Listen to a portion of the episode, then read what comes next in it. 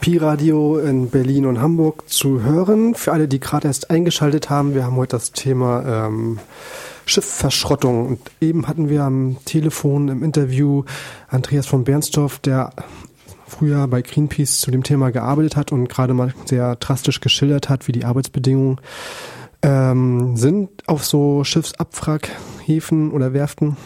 Und jetzt am Telefon begrüße ich Patricia Heidecker von der NGO Shipbreaking Plattform, die sich speziell mit dem Thema auseinandersetzt. Patricia, hallo. Hallo, guten ha Abend. Guten Abend, genau. Ich hatte ganz am Anfang auch erwähnt, im Hamburger Hafen 27 Schiffe pro Tag, eins davon wahrscheinlich die Northern Vitality. Das kann man auf ihrer Homepage gerade verfolgen. Die soll abgefragt werden im indischen Allang. Sie versuchen das zu verhindern. Ähm, können Sie kurz schildern, was genau da äh, Sache ist, was mit dem Schiff los ist, wie Sie versuchen, das zu umgehen? Dass das ähm, auf eins dieser schrecklichen Häfen, wo so viele Menschen sterben bei der Abwrackung, ähm, wie das Schiff dorthin kommen soll? Ja, also die Northern Vitality war ein Fall, ähm, der letztes Jahr im September aufgetaucht ist. Da haben wir erfahren, dass das Schiff eben nach Alang in Indien verkauft werden soll. Das Schiff war zu dem Zeitpunkt noch in, in Wilhelmshaven, also in Deutschland. Und äh, unter bestehendem EU-Recht ist der Export von solchen Schrottschiffen in, in Entwicklungsländer verboten. Und da sich das Schiff eben noch in Wilhelmshaven äh, aufgehalten hat, haben wir dann die Behörden alarmiert und eben versucht, ähm, ja, die, das, das äh, Abfahren des, des, Schiffes zu verhindern. Und das ist uns dann auch gelungen. Die, die Behörden in, in Niedersachsen, das Umweltministerium, hat dann erstmal das Auslaufen des Schiffes verhindert und hat versucht zu klären, was, was äh, Sache ist. Der Reeder hat dann ähm, erstmal abgestritten, dass das Schiff äh, verkauft werden soll zur Verschrottung. Und ähm, aber das Schiff war dann auf jeden Fall mehrere Wochen festgesetzt in Wilhelmshaven, äh, so lange bis der Reeder dann Dokumente vorgelegt hat, dass das Schiff in, in Bulgarien repariert werden soll. Und da ist es jetzt auch. Das heißt, der Fall ist für uns noch nicht abgeschlossen. Wir, wir sind weiter an dem, an dem Fall dran. Hm. Okay, also das Schiff ist gerade in Bulgarien. Wer ist oder wer ist denn jetzt der Reeder oder der aktuelle Eigentümer? Ähm, ja, also der, der letzte Eigentümer ähm, war eine Reederei aus, aus Hamburg.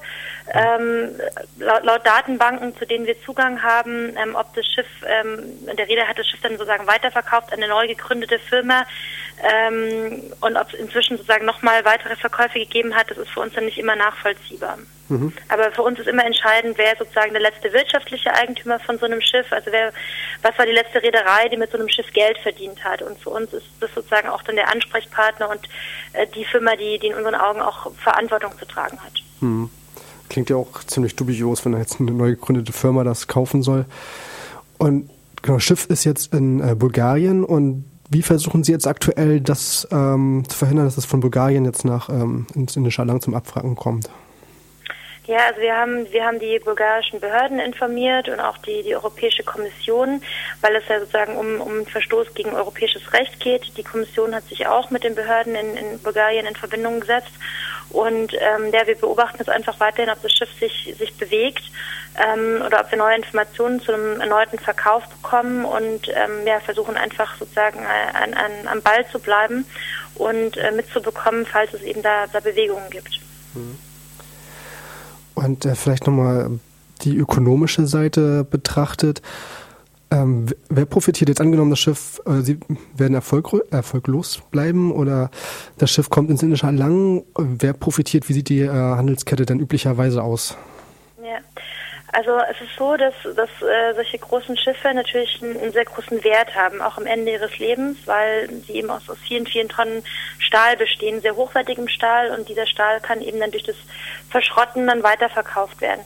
Und ähm, dass dieses Schiff am Ende seines Dienstlebens ähm, noch so einen hohen Wert hat, damit rechnet natürlich die Reederei auch.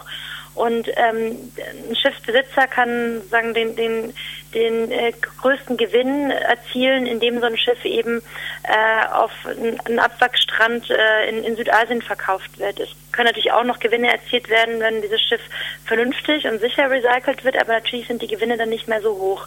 In der Regel äh, läuft es so, dass ähm, die der Eigentümer der Räder ähm, sich äh, über einen Broker äh, einen sogenannten Cash-Buyer sucht. Das sind Mittelsmänner, die dann letztlich dafür verantwortlich sind, dass so ein Schiff äh, aus Europa oder wo auch immer das Schiff sich gerade befindet, letztlich auf den Strand in Südasien gebracht wird. Das heißt, die, die Reederei in Deutschland beispielsweise ähm, ist in der Regel, ähm, gibt diese Aufgabe in der Regel eben ab an so einen Cash-Buyer, der das Schiff dann für die letzte Fahrt nochmal neu äh, bemannt und äh, das Schiff dann nach, nach wirklich nach, äh, physisch nach Indien bringt. Und natürlich alle, die in dieser Kette mitspielen, profitieren von diesem Geschäft. Also wie gesagt, der Reeder natürlich erzielt den größten Gewinn, indem das Schiff verkauft wird. Dann verdienen auch die Leute, die dazwischen sich mit dem Verkauf beschäftigen, die Broker und, und die Cash-Buyer und am Ende natürlich auch der Shipbreaker in Indien oder in Bangladesch oder in Pakistan. Mhm.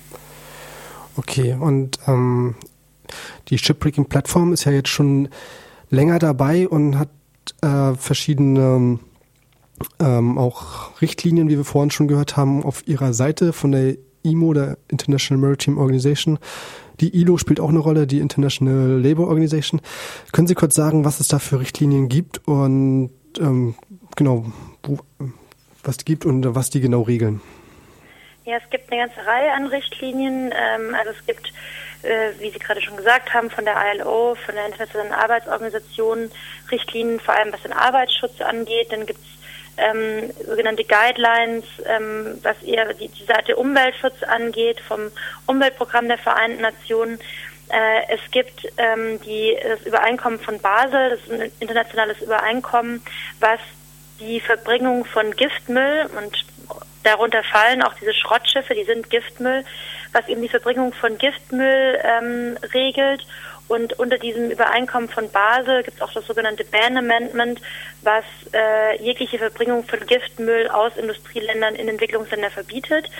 Dieses Ban Amendment hat die Europäische Union und alle Mitgliedstaaten äh, in europäisches Recht umgesetzt. Das heißt, es ist geltendes Recht. Ähm, das Problem an der Sache ist eben, dass man diese Regelungen so leicht umgehen kann. Schiffe sind können zwar einerseits zu, zu Müll und Sondermüll werden, aber sie bleiben natürlich auch Schiffe und sind möglich. Deswegen ist es eben sehr einfach, bestehende Regelungen zu umgehen. Ähm, es gibt auch eine Konvention, die sogenannte Konvention von Hongkong. Das ist auch ein internationales Abkommen, was speziell das Recyceln von Schiffen regeln soll. Dieses Übereinkommen ist aber noch nicht ratifiziert, bisher nur von einem Staat weltweit ratifiziert und wird also erst in den nächsten 10, 15 Jahren überhaupt in Kraft treten. Das heißt, Problem ist, dass es ähm, sagen keine im Moment keine ähm, Regelung, weltweite Regelungen gibt, die wirklich umsetzbar wäre. Das heißt, es gibt viele Ansätze, aber keiner, der so richtig greift und keiner, der so richtig durchgesetzt wird für den Staaten. Mhm. Okay.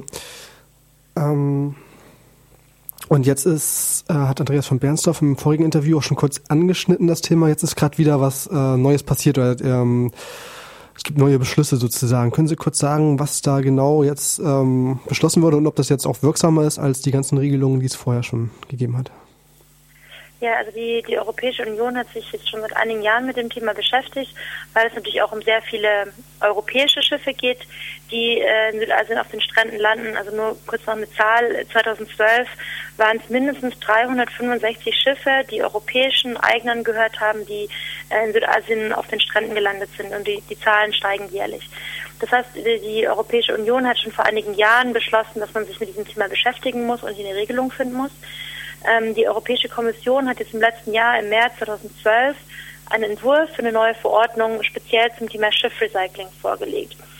Das Problem an der Sache ist, dass diese Verordnung, ähm, so wie sie im Moment im Raum steht, eben nur Schiffe ähm, betreffen soll, die unter europäischer Flagge fahren. Das sind aber nur ganz, ganz wenig Prozent aller Schrottschiffe, wenn man sich die Zahlen anschaut. Das ist für Schiffseigner ganz einfach, jederzeit ähm, gegen gewisse Gebühr die Flagge zu ändern.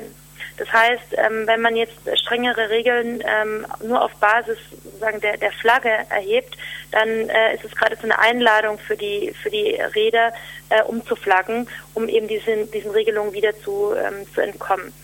Ähm, jetzt ist es so, dass das Europaparlament sich ähm, auch mit diesem Entwurf beschäftigt hat und ähm, eine Idee von, von uns aufgegriffen hat, die Idee zu einem sogenannten Schiff-Recycling-Fonds. Die Idee ist, dass alle Schiffe, die europäische Häfen anlaufen, sich in diesem Fonds beteiligen müssen, also sprich äh, auf Grundlage der, der Größe eines Schiffs ähm, in diesen Fonds einbezahlen müssen. Und dann, wenn das Schiff recycelt wird, der Recycler, der sich an bestimmte, bestimmte Umweltvorgaben und, und Arbeitsschutzvorgaben hält, aus diesem Fonds ähm, einen Teil der Mehrkosten zurückerstattet bekommt. Und dieser Mechanismus soll eben das, das saubere und sichere Re Recycling von Schiffen ähm, unterstützen und motivieren und sozusagen einen wirtschaftlichen Anreiz darstellen für Räder, sich eben dafür zu entscheiden, also eine andere Entscheidung zu treffen. Und die Idee ist eben, dass dieser Fonds, an diesem Fonds sich alle Schiffe beteiligen, die nach Europa kommen und auch alle davon profitieren können, also unabhängig von der Flagge, um dieses Problem des, des Umflaggens zu umgehen. Und äh, ja, wir waren jetzt sehr froh, dass das Europäische Parlament, also der, der Umweltausschuss, sich äh, für diesen Fonds entschieden hat und hoffen natürlich jetzt, dass das gesamte Parlament diesen Fonds unterstützen wird und dass es auch Unterstützung bei den europäischen Mitgliedstaaten dafür geben wird. Mhm. Ähm, in Ihrer Pressemitteilung klang es aber auch schon wieder heraus, dass es da auch wieder Ausnahmeregelungen in diesem in dieser ähm, Vorschlag geben wird. Ja, also es gibt natürlich sozusagen, dieser Fonds ist sozusagen ein positiver Aspekt. Ein negativer Aspekt der ganzen Geschichte ist, dass, ähm, äh, wie gesagt, unter bestehendem europäischen Recht der Export von Sondermüll, und dazu gehören diese Schiffe, eigentlich verboten ist. Das Problem ist, dass es sozusagen bisher nur mangelhaft umgesetzt wird, weil diese Schiffe oft verkauft werden, wenn sie gar nicht mehr in Europa sind. Da war die Northern Vitality sozusagen eine Ausnahme, dass der Reeder das Schiff verkaufen wollte, während das Schiff sich noch in Deutschland befand. In der Regel werden die Schiffe verkauft, wenn sie irgendwo ähm, auf hoher See sind oder in Ländern, in denen solche Regelungen nicht gelten. Das heißt, dieses Exportverbot, dieses bestehende, wird bisher nicht umgesetzt. Und wir haben aber immer argumentiert, dass es richtig ist, dass diese Schiffe die EU bzw. die OECD nicht verlassen dürften, weil sie Sondermüll sind und ähm, in der OECD verschrottet werden müssten was die Kommission jetzt mit ihrem Entwurf versucht, ist sozusagen eine Ausnahmeregelung für Schiffe zu schaffen, also dass diese Schiffe im internationalen Umweltrecht nicht mehr als Giftmüll oder Sondermüll gelten sollen, sondern eben auch in Entwicklungsländer exportiert werden dürfen, wenn sie da denn ordentlich recycelt werden. Das sehen wir aber sehr kritisch, weil wir eben nicht sehen, wie die EU überwachen kann, äh, wie so ein Schiff beispielsweise in Indien umweltgerecht und sicher verschrottet werden kann. Deswegen sagen wir, der Sondermüll muss hier bleiben, also zumindest innerhalb der OECD und es soll nicht, es darf nicht erleichtert werden, dass diese, diese Schiffe ähm, in Entwicklungsländer ausgeführt werden. Nun ist das Ganze ja auch relativ zweischneidig, wenn jetzt die Schiffe laut EU-Verordnung ja in europäischen Hafen umwelttechnisch und arbeitstechnisch also fachgerecht entsorgt werden werden ja die äh, Arbeiter und Arbeiterinnen in Indien, die natürlich äh, dort scheiß Arbeitsbedingungen haben, aber die das ja auch machen müssen, weil sie sonst überhaupt keine Arbeit haben und irgendwie überleben müssen, die werden dann ja äh, sozusagen arbeitslos.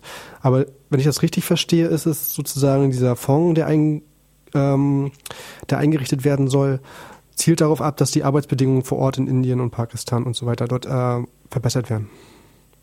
Also der Fonds, so wie in das Parlament ist diskutiert, soll sozusagen ähm, Recycling-Einrichtungen irgendwo in der Welt, also das ist egal, wo die sich befinden, äh, unterstützen, insofern sie sozusagen nach europäischen Vorgaben, also nach europäischen Umweltvorgaben und Arbeitsschutzvorgaben ähm, recyceln können. Das heißt, es wäre unabhängig davon, wo sich diese Anlagen befinden. Wir aber sehen das eben sehr kritisch, weil wir halt äh, nicht wirklich sehen, wie die EU in der Lage sein möchte, ähm, solche Anlagen beispielsweise in, in, in Bangladesch oder in Pakistan, Pakistan zu überwachen. Aber nochmal zurückzukommen auf die Frage mit den Arbeitsplätzen, ist natürlich ein Argument, das auch sehr oft von, von den Rädern gebracht wird. Man darf ja sozusagen den armen Leuten, die keine Wahl haben, nicht die Arbeitsplätze wegnehmen. Hm. Es ist so, dass natürlich auch die Leute, also wenn man jetzt mal das Beispiel Bangladesch nimmt, die Leute sehr wohl Wahlmöglichkeiten haben und natürlich die ähm, sozusagen Arbeitsmöglichkeiten wählen, wo sie im Verhältnis mehr verdienen. Und natürlich verdient man ähm, in so einer Schiffsrecyclinganlage mehr als in anderen Jobs, für die man auch keine Qualifizierung braucht. Ähm, aber wir sagen, finden aber, dass man sagen, dass es, dass es unmoralisch ist, Arbeit anzubieten, die extrem gefährlich ist, bei der sehr viele Leute sozusagen zu Schaden kommen und wo die Familien, die von sozusagen von davon leben, dass es jemanden in der Familie gibt, der Geld verdienen kann, ähm, wo diese Leute ähm, ja, Schaden davon tragen, dass es sozusagen für die für das soziale Umfeld und für die Familie äh, ja schlimmer ist, ja, ähm, und dass man sozusagen nicht Leute dazu zwingen darf, in Arbeit, in Umständen zu arbeiten, wo sie ähm, in, in, den wenigsten Fällen letztlich davon profitieren. Ja, und dass man sicherstellen muss, dass, äh, ja, dass die Leute ähm, sichere Arbeitsplätze haben. Mhm. Gut, ja, vielen Dank fürs Interview. Eine letzte Frage noch vom Schluss. Ähm, ein spannendes Thema, das ja auch weiter aktuell bleiben wird und äh, hoffentlich auch mal wieder in der Presse auftauchen wird. Äh, wie kann man sich weiter informieren oder sogar engagieren, wenn man möchte? Also bei uns auf der, auf der Homepage ähm, gibt es ähm, sehr, sehr viel Material, ähm, Berichte, Statistiken, Zahlen, Fotos, Videos. Also da kann man sich zu allen möglichen Aspekten, das Thema hat ja sehr viele Aspekte, weiter informieren. Man kann auch unsere Petitionen unterstützen ähm, und ähm, ja, was natürlich gerade im Moment, wo, wo das Thema so heiß debattiert wird auf europäischer Ebene, immer hilfreich ist, ist natürlich, wenn man sich an Abgeordnete wendet und ähm, ja, sich, sich mit einer E-Mail dafür einsetzt, dass es hier ähm, hoffentlich auf europäischer Ebene bald äh, strengere Vorgaben geben wird. Okay, ja, vielen Dank. Am Telefon Patricia Heidegger von der NGO Shipbreaking Plattform. Wir gehen jetzt weiter mit Musik.